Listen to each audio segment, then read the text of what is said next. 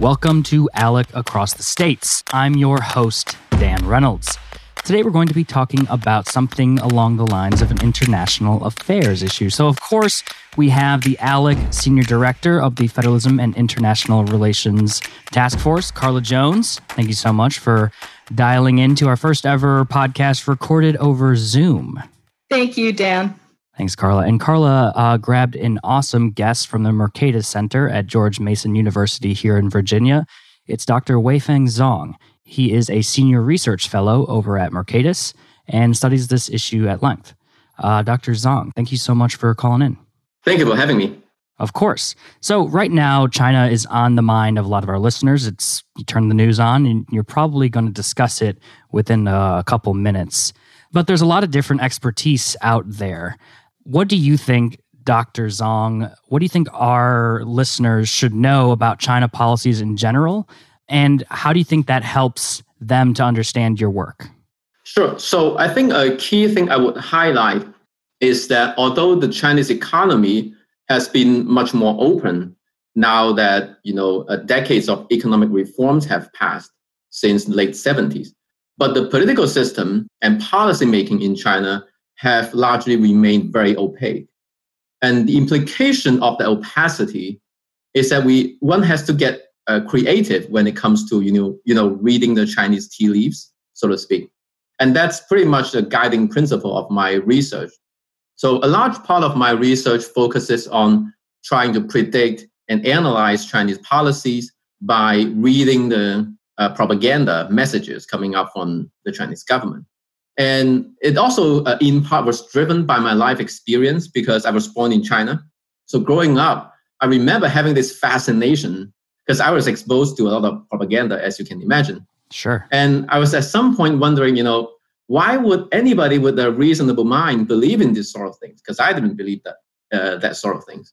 But it's, it very quickly occurred to me that that's pretty much all the Chinese people because propaganda is really a very effective tool in terms of changing public opinion and moving public policy the way the government desires.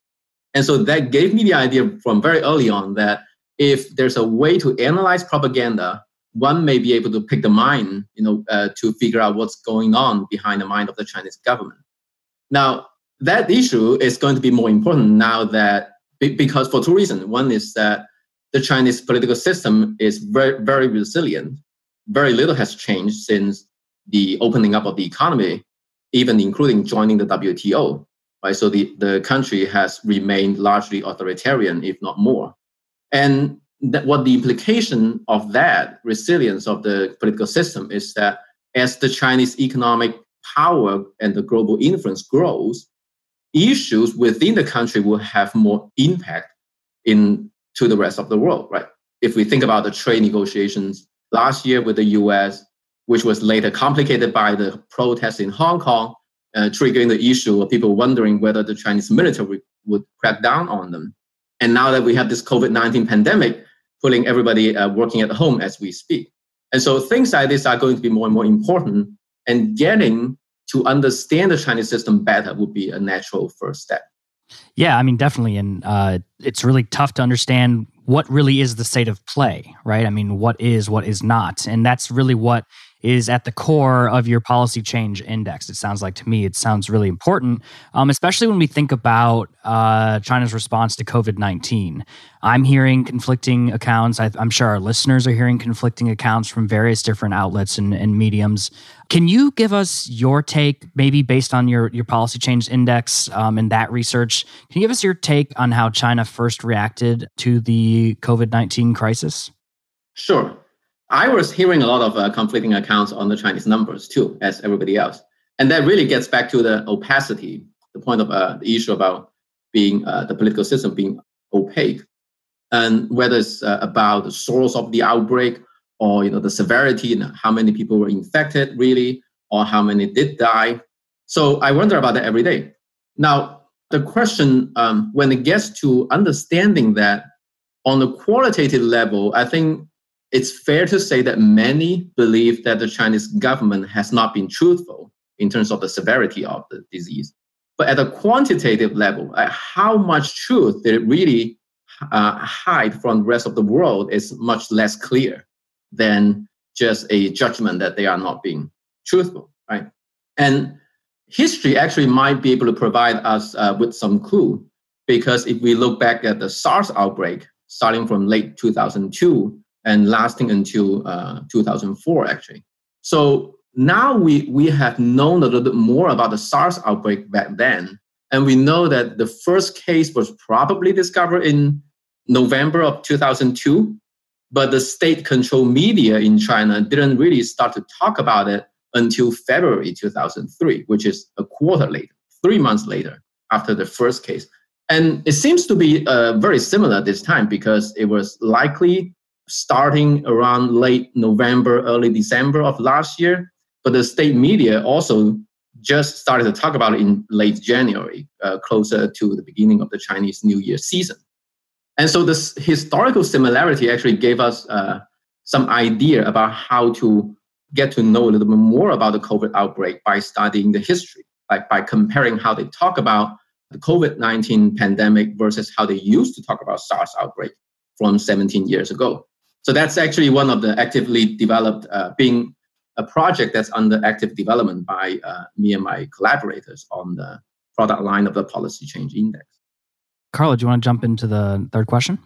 First of all, Dr. Zhong, I wanted to thank you for taking the time with us today. We're thrilled that you're here on the podcast. Um, and I also wanted to thank you for your presentation at the ALEC Summit back in December when you spoke to the International Relations Task Force's National Security Subcommittee.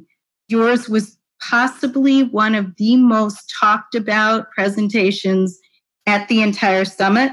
And ALEC members interest in China as a strategic challenge has only intensified given the current crisis.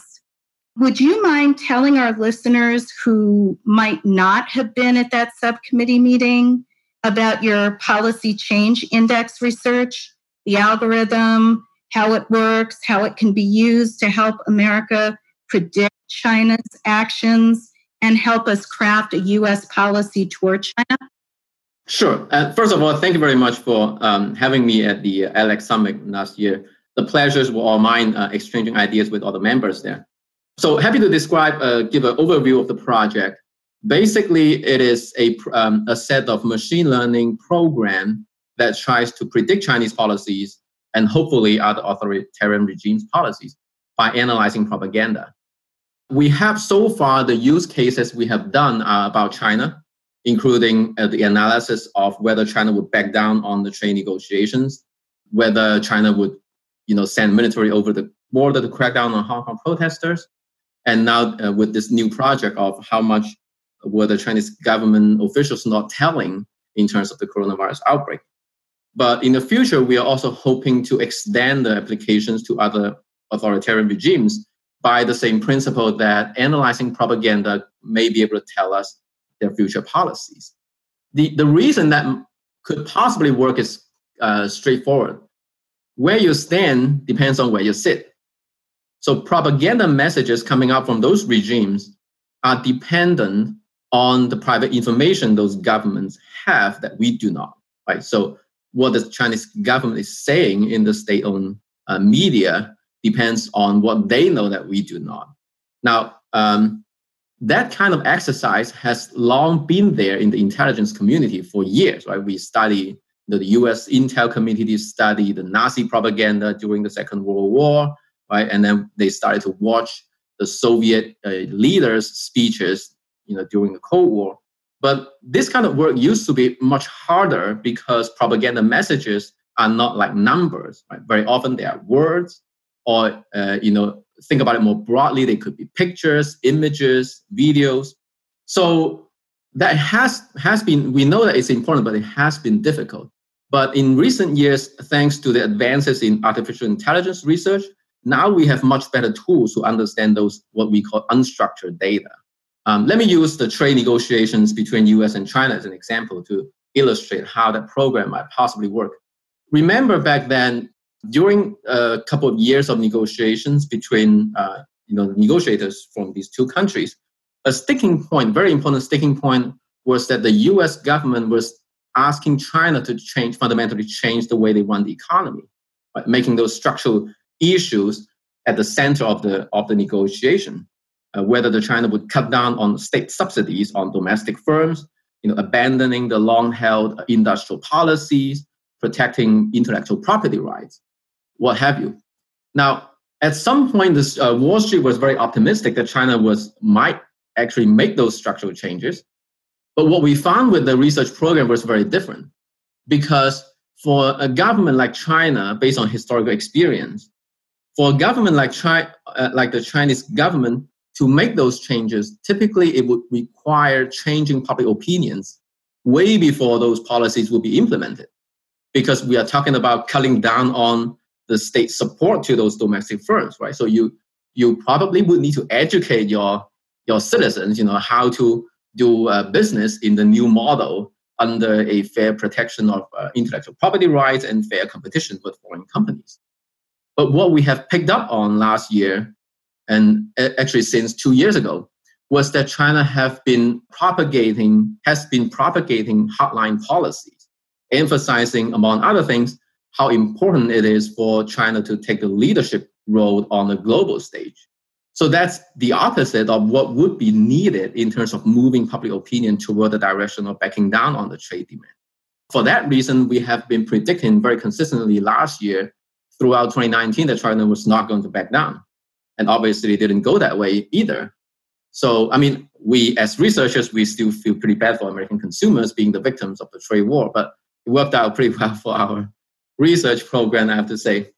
So that, that's just an example of how analyzing propaganda could do in terms of informing us on policy issues. It could be different things. Uh, going back to the outbreak program, right? It could be not so much as about policy intentions or what the Chinese government would do going forward, but more on how much they're hiding from the rest of the world. Because that's also a function of what they know that we do not. I'm happy to talk more about the, the outbreak project if you uh, would like. Uh, this is the, the project we are uh, we have under development, and the idea basically is to say whether we can also pick up some clues from words. Now, the key the key point is that I mean, there's no shortage of numbers. We can always find out you know official statistics about how many cases there are, how many did die, but numbers may not be as accurate as words sometimes. Because think about during the coronavirus outbreak, when the Chinese government said to the public that there were only about, I don't know, 300 cases. But in the meantime, in the media, they were saying people are, should still be vigilant about staying at home, shutting down cities. Which one do you believe more, right? Of course, the words matter, uh, carry more weight in this case than just numbers. And historically, we have a good benchmark for how to measure those words because we had been through the whole cycle of uh, outbreak in for SARS back in 2003. So we have observed over time how they talked about the SARS outbreak going from the beginning to the peak and then to the end. So that gave us a very nice uh, precedent to measure the current talking points on coronavirus using the, the example from 17 years ago. Uh, we don't have the complete result yet, but we are hopeful that we'll be able to launch that program pretty soon. So, to our listeners, if you're interested, please stay tuned uh, to our new product. Are there other countries that would lend themselves to this kind of research? Other authoritarian regimes you that you might have thought of looking at? Yeah, so we are actively exploring the possibility of doing the same for North Korea, the current day Russia, which runs pretty much the same way as the Soviet Union, although less oppressive to some extent and uh, and probably Iran and and there are a lot of authoritarian regimes in which there are very strong uh, control of uh, media. In which case, what the what you can find in the media could reflect what the regime's uh, thinking. So that all these countries are in our mind, and we are actively exploring adding them to our product line going forward. So I always like to give our guests. Uh, we are coming to the end a little bit here of our segment, trying to be respectful of our all of our listeners' times. I do want to give you a moment right now. All of our listeners, they're very interested in state policy. That's why people come to across the states. They're interested in state policy. They're either state legislators themselves. They could just be state policy wonks. That you know, that's just something that they really care about and they appreciate. So I like to remind our our guests, you've got your state audience right now. So what would you want those who really care about state policy and how state policy relates to international relations, what would you want them to know about your policy change index and about some of the other work you're engaged on? Sure. I think we are squarely at a critical juncture in history where we are turning from primarily US led liberal international order to what might turn into a century long US China rivalry. And I think a lot of public policy making, whether it's in the federal level or the state level, will have to change drastically to uh, adjust to the new normal. And I say this uh, not lightly because it really gets to the point uh, in economics, there's a very important distinction between what's called marginal thinking versus what's uh, inframarginal thinking. Uh, let me use uh, schooling as an example, since everybody's staying at home and many have to school their home children, homeschool their children. Now, if you think about how much you spend on education, right? How much you uh, pay, you pay for a private school versus public school, that's a matter of marginal analysis because we are talking about on the margin whether you want to spend, you know, uh, thirty thousand more on your children's education. But when the pandemic hit, you will have to change to homeschooling, right? And so that change in terms of method is a qualitative change. It's a change in direction, which what we which is what we call inframarginal analysis. But then once the kids are at home, now you have to calculate how many hours you should put in every day to homeschool them, and that becomes yet again a marginal analysis. Now, when we were when we used to be in the uh, U.S.-led liberal international order, the thinking on trade, for example, how how much the U.S. should engage with China is based on a very different assumption than what we are facing now. Because it used to be the case that free trade is a predominant uh, ideology, which uh, people, not only people in the US, but also people in uh, China, for example, would uh, fairly enjoy. Now, but the issue, what the uh, COVID 19 pandemic highlights, is that that entails severe national security risk. So going forward, I think US policymakers should rethink how they engage with China. Now, I'm not saying that to not engage with China, because that's not a that's a uh, the wrong answer. That's a marginal analysis answer. What I think uh, policymakers should do is to change the way they engage with China. It's it's like pretty much like switching from uh, you know schools, you know schooling uh, to homeschooling. But doesn't mean that you should cut down on the time you spend on your children because you still have to educate them. So trade is still important. But what uh, policymakers should pay attention to is how exactly to trade with China instead of saying, oh, now we should withdraw, we should you know, impose sanctions, and we should cut down all the ties with China because the economic cost is so large, right? But a, a rethinking of the paradigm of engaging with China is much needed. And I think assuming the Chinese economy is being strong and the political system being resilient for uh, years to come, that uh, rethinking is much needed.